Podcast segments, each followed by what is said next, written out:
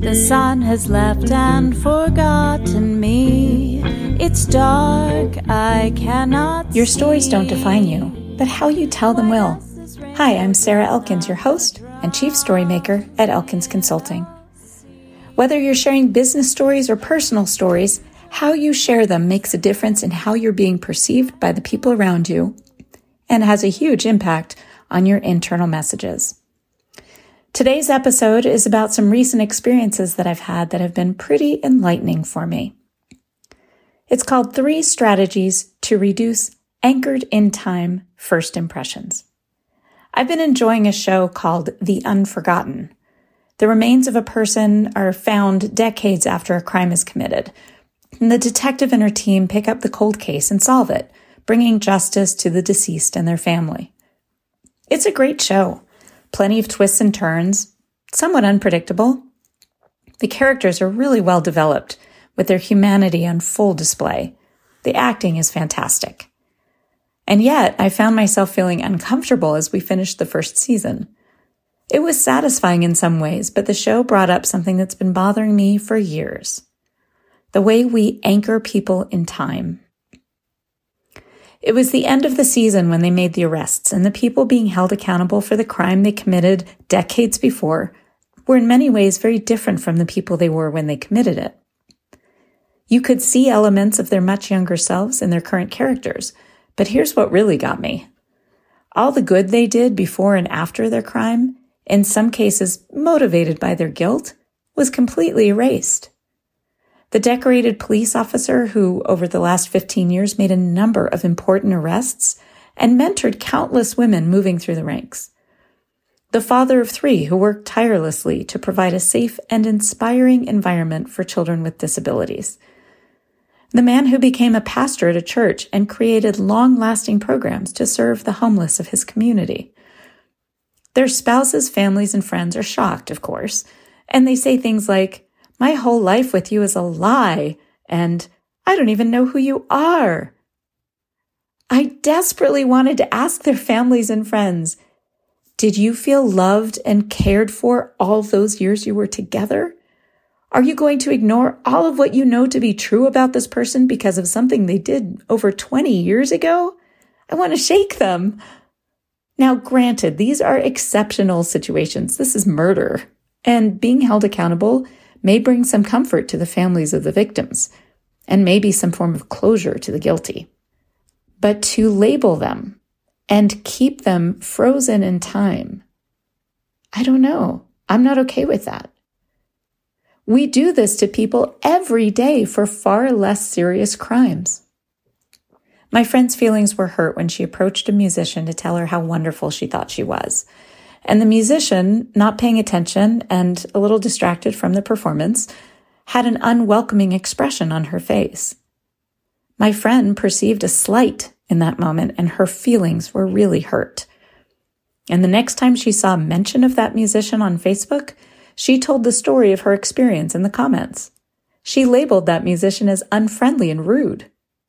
Publicly. Based on one interaction. Labels are a form of judgment, and no one likes to be judged, especially from someone else's limited information about us. Now, I've been on the other side of this scenario, an oblivious moment in time, and I was publicly labeled. That label will be sticky for some who experience it. All the good I've done before and all the good I do after is meaningless to those who believe that label without even knowing me because of one moment in time. Ouch. The experience has me digging into the times I've labeled people after an interaction. And I'm working on some strategies to avoid doing it while still being discerning about people when necessary. So here are my three strategies that I'm working on.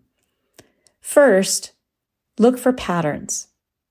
Before I decide or judge someone to be untrustworthy or any other negative label, I'll review what I know about the person.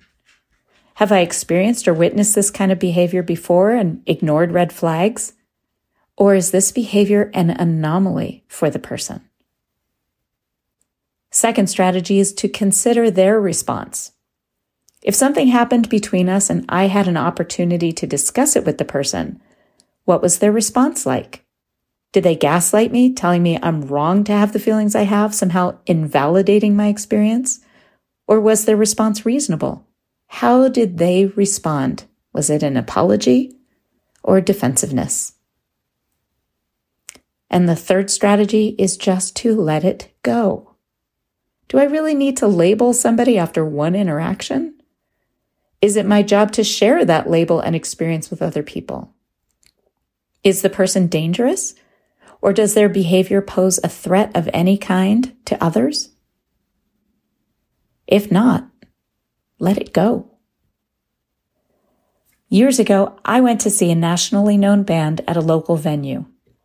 It was a Thursday night and the place was packed. Our little town really showed up for the artist.